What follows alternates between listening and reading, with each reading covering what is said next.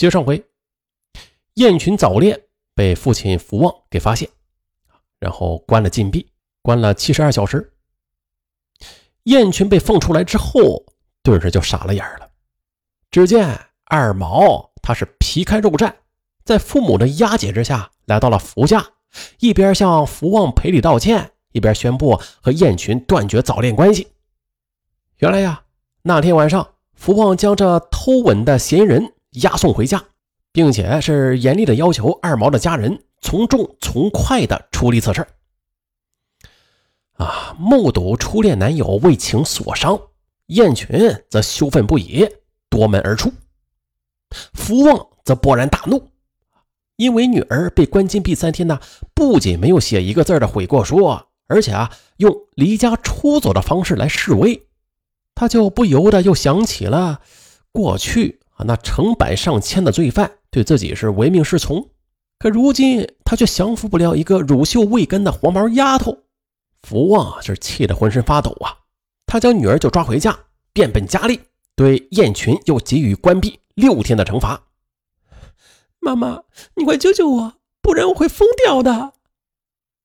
被关了禁闭四天后。燕群则忍不住啊，用小灵通偷偷的打电话向母亲求救。惊闻老公居然在家里画地为牢，丁兰大吃一惊啊，连夜的就乘着火车赶回家。然而福旺仍不肯网开一面。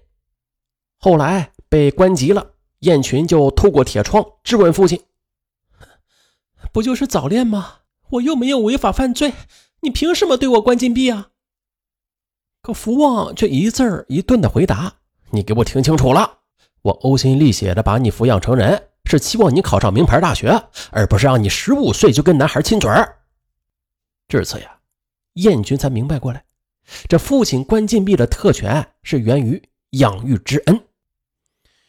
燕群在被关禁闭释放后，父旺他惊愕的发现，关他的柴房的墙壁上，女儿。用涂料书写了五个醒目的大字爸爸，我恨你。”从此，只要是燕群犯错，福旺便对他是施以禁闭，少至两三个小时，多则达一两天。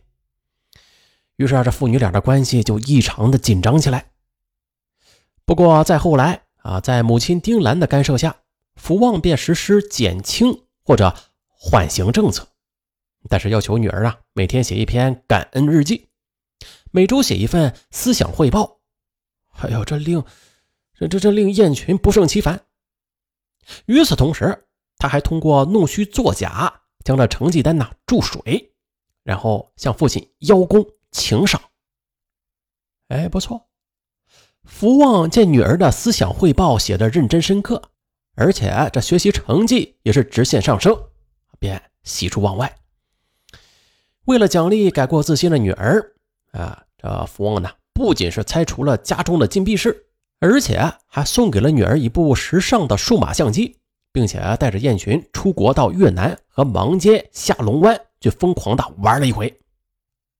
可是，就在福旺为女儿重新做人而倍感欣慰时，妻子丁兰却无意中啊发现了一个惊天的秘密。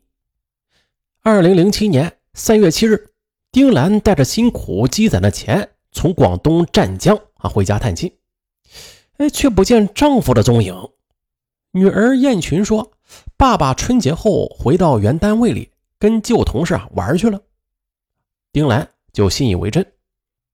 可就在三月三十一日下午，丁兰从这猪舍里边挑农家肥施田，竟然从粪坑里刨出了一具。高度腐烂的尸体，丁兰吓坏了，急忙报了警。后来经公安机关 DNA 的鉴定，正是六十三岁的退休狱警福旺，死亡时间系一个多月前。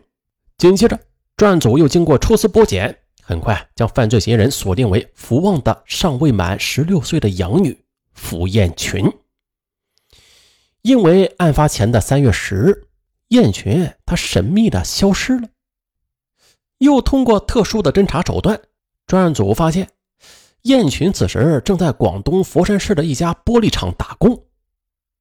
当浦北县的公安局刑警大队大队长叶子南啊等三名刑警出现在燕群面前时，他没有一丝慌张。这燕子南问：“你养父被人杀害了，你为何不回家奔丧啊？”可燕群此时却说：“啊啊，天哪！想不到我那个表叔竟然是个禽兽。”燕群听说噩耗之后，便悲天嚎地的吼叫着：“啊，爸爸，你死的好惨呐！”燕群还告诉民警说：“表叔那天向我爸借钱，因为借不到钱而向我爸行凶的。表叔还威胁恐吓我说：‘不准乱说。’啊，为了躲避表叔的加害，我呀这才跑到佛山来打工的。案情突然的出现了重大转机，这令办案民警始料未及。可是啊，经调查表述后，根本就没有作案时间。”燕群那瞎编的故事啊，就不攻自破了。又经过一番斗智的较量，燕群的心理防线终于是失守，一五一十的就招供了其作案动机。原来，父亲福旺对养女是三番五次的关禁闭，这不仅就让燕群产生了呃负隅顽抗的逆反心理和仇恨情节，也让他的精神呢几近崩溃。为了摆脱禁闭，燕群学会了忽悠养父，将福旺哄的那是团团转。然而，这纸啊，终究是包不住火的。二零零七年二月九日上午，燕群所在的学校班主任来电话告诉福旺，说：“你女儿旷学多日，如果再不上学，学校啊将给予除名。”什么？犹如晴天霹雳呀！福旺是目瞪口呆。直到这时，他才知道女儿已经辍学了。啊，这半个多月是夜不归宿，与社会上一些不三不四的男青年混到一块并且学会了抽烟喝酒。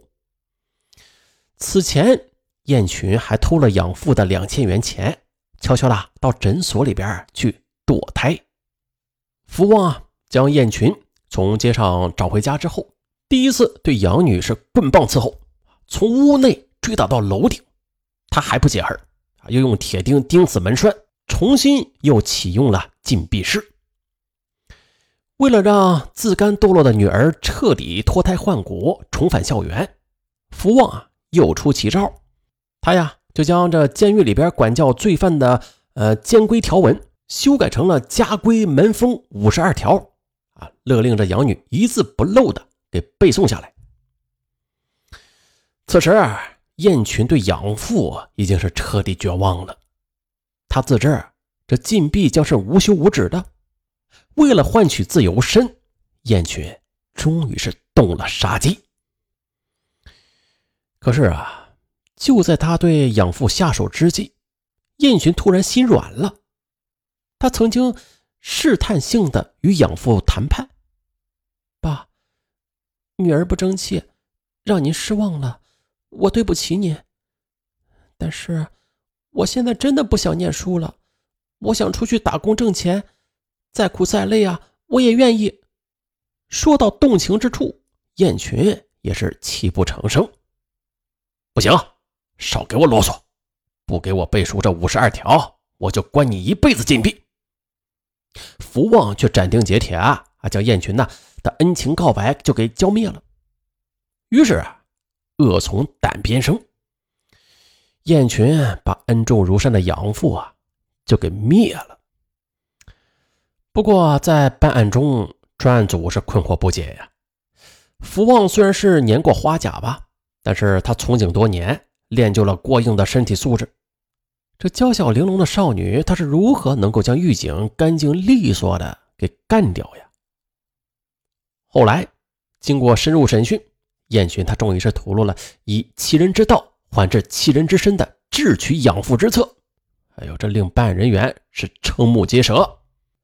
原来，为了确保以弱胜强的起义成功，燕群偷学养父的法律书籍啊，从一些这案例中啊，他掌握了公因术。这公因术指的是啥呀？那天晚上，他半夜就喊醒熟睡中的父亲。一口气就熟背完了五十二条，这令福旺万分惊讶，因为呀，新入监的罪犯呢，他往往需要一两个星期才能背熟呢，而养女她却仅用了半夜便将他背的是滚瓜烂熟。啊，傅旺其实看到了养女脱胎换骨的决心与希望，他呀就赶紧给养女打开了禁闭室。可燕群却趁其不备，飞起一脚就踢中了养父的阴部。傅旺哎呦一声，弯腰啊，双手就捂着下身，疼痛难忍。那可能这一脚啊踢的是太准了，傅旺他脑袋一晕，一踉跄，这头部又撞到了墙角，眼看就要站不稳了。燕群则顺手从墙角操起了一把斧头，便朝父亲的头部啊猛击了过去。福旺当场毙命。接着，为了掩盖其罪行，这燕群便将尸体拖至二十米外的废弃猪舍粪池里边埋藏起来。那在当年，这起妙龄少女谋杀狱警案，在当地那是引起了强烈的震撼。浦北县公安局政委卢俊的一席话也是发人深省：这亲情啊，可以回报，但不能把恩示众，否则啊，恩情就变成了沉甸甸的枷锁。还有中国社会科学院研究员梁慧星在接受记者电话采访时也说了，这个悲剧是职业家教结出的恶果。嗯，在本案中。这福旺啊，他竟然将看管罪犯的狱警作风搬回到家中，这就让花季少女便丧失了人格尊严，最终才导致了心理扭曲，悲剧啊最终发生。啊，好，这结尾处啊，专家也都总结完了，就这样吧。我是尚文，咱们下期再见。